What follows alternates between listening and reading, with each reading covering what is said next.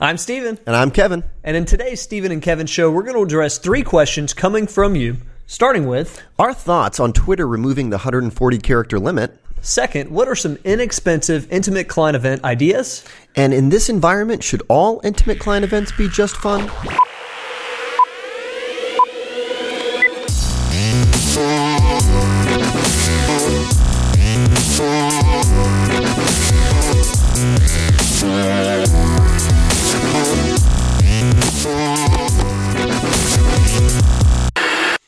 Today, Kevin, we've got three questions. These come directly from you, our audience.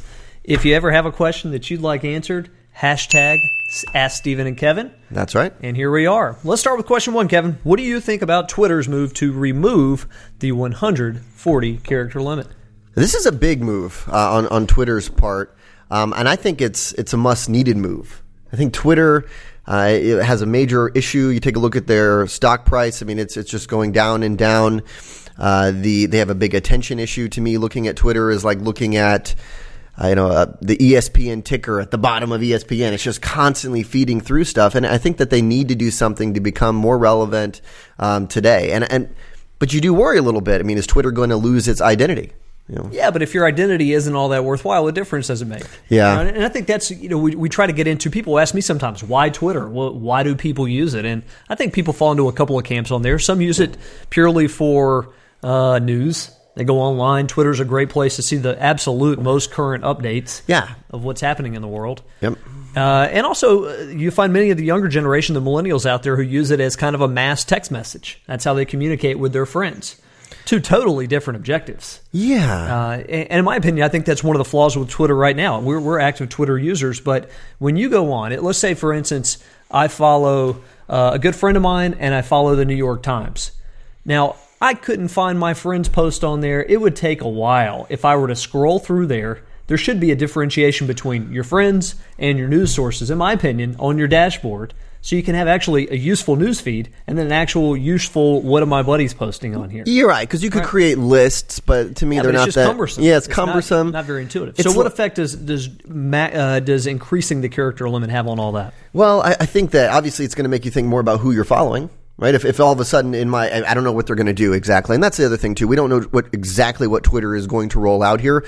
But if Twitter all of a sudden becomes, you know, long form posts or, or the new thing on Twitter, and now you're taking up a lot of real estate in my news feed, well, that, that makes a big difference. Um, I, I think that Twitter also needs to look at tailoring that news feed just like Facebook does. Um, just, you know, in terms of showing me people that I actually care about and engage with first.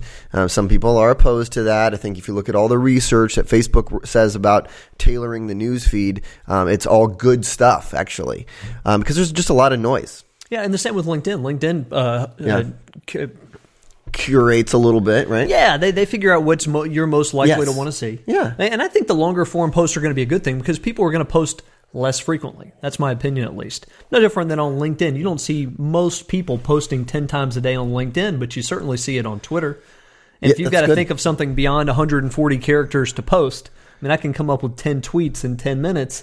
If I had to come up with 10 long form posts, that's going to be a month's worth of work. Yeah, I, I think it's it's going to be a good thing. I think for advisors, it's something that you need to be keeping an eye on and thinking now does LinkedIn or sorry does Twitter become uh, a, a, different type of platform for me beyond just news? Does it become something where I'm putting blog posts on Twitter? Who knows? Who knows what they're actually going to end up rolling out and what it's going to look like? But that one change, uh, you know, could make it to where it is a part of your social media marketing efforts where heretofore it was not. I mean, if you had to squeeze everything into 140 characters and that's what stopped you basically from going on there and doing it, now you can post the same things on there essentially as you do on LinkedIn. So if Kevin, you know, if you were active on posting on LinkedIn now, it's easy enough just to post on both. Right. That, that's that's exactly it. So keep an eye out for for it. Uh, I think it could be a, a, really good thing for Twitter. We're we're excited about it. We're yeah, we're excited to see what happens with it because we're going to use it. Uh, and um, and again, looking at the research, how advisors use Twitter, news source. Now Twitter be, could become way more relevant for content marketing. All right, Kevin. Question number two today. What are some inexpensive ways to host client events? Great question. Popular topic, uh, especially as we train newer advisors on how do I do all this stuff, guys, without breaking the bank. Every time I host a dinner or a wine tasting, It gets expensive. yeah, the money adds up. And if you're not absolutely bringing in new business every time, it gets even uh, more difficult to justify the expense of it. So, some of the best events we've ever seen, Kevin, have been ones that are inexpensive and easy to put together. Yeah, and, I think one of the, the easiest ways to go about doing that is to leverage a local business. There's plenty of local businesses in your community right now who would welcome the idea of you bringing in potential clients for them, and they'll let you do it at a fraction of the cost. Give me an example there, Kevin. Example here. So, an advisor we worked with up in Washington State, she wanted to hold a typical wine tasting type of event, putting a little bit of a spin on it, though. She found a local art gallery, brand new art gallery right in her community there. Uh, and she went in there, said, I want to talk to the owner. She spoke to the owner and said, Hey, I would love to hold a wine tasting here. I'll do it after hours. We'll clean up after ourselves. Uh, it'll be just for a handful of maybe some clients and some friends and um, and other professionals that I'm you know, working with and uh, and I love to do it here at your art gallery, and I love to get some buzz going about your art gallery. And uh, the owner said, "Absolutely, I won't even charge you for the space, and can I be there so I can walk around and show people the art?" And of course, this advisor said, "Sure, that's great." So she brings in her own bottles of wine, she cooks her own hors d'oeuvres, and I think she held the event for a hundred bucks. But she said it didn't look like a hundred bucks Right, right. because it was at this nice art gallery, and now now she does it all the time. She calls it art after dark. And we've seen the same at jewelry stores, at car dealerships. Yeah. Oh, that's a great Had some great car dealership events lately. They're more willing to participate in something like this than you would think. Uh, I had a guy one time do an event in partnership with a high end kitchen remodeler. They each brought a few clients and prospective clients, and they did the event at a Viking range store and held a cooking demonstration. Smart. Yeah, win win.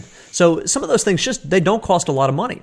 The other thing you might want to consider is you know sometimes when we think event, Kevin, we're thinking about formal events with invitations, with you know set seating, and you know sometimes an event is just you piggybacking on something going on in the community. So you're saying taking a larger event and turning it into an intimate event. Yeah, so let's say there is a uh, an art exhibition coming through town. The fact that you call a few clients and prospective clients, guest uh, COIs, and organize a trip there, it doesn't have to cost you much of anything. You're not even volunteering to pay for some of these things. That's things. smart. I think that's But, really smart. You know, that's how we maximize them. When you look at new advisors who are really rocking it with this intimate event strategy, they get creative on who they invite and they get creative on what events they can host that look like a million bucks without spending it. yeah, love it. Now, on a related topic, Kevin, question number three today. The final question of the day. Should all client events be fun with this type of volatility? And that, that's a question we get sometimes from people when the markets heat up a little bit. They're asking, hey, I don't want to look like I'm this happy go lucky, you know, forget the markets. Let's go out with a bang here and just drink Right. wine and scotch.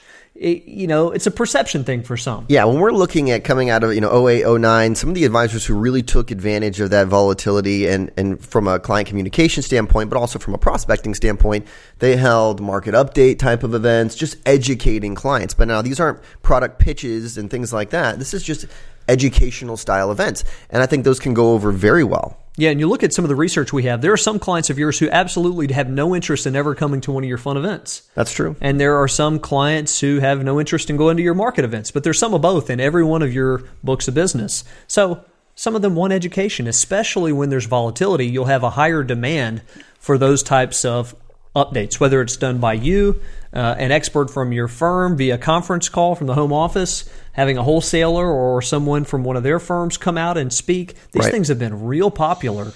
And for good reason. People crave information in times of volatility. And you're double dipping here. So you're you're increasing communication with your good clients. You're also prospecting in the sense that you're they're bringing people along with them. And here's the thing, too, Kevin. Don't be afraid of having fun events when the market's volatile, if the markets hit the tanks, right?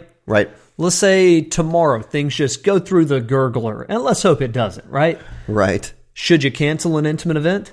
No. No. You started out by just acknowledging the fact that we're not living in a cave here.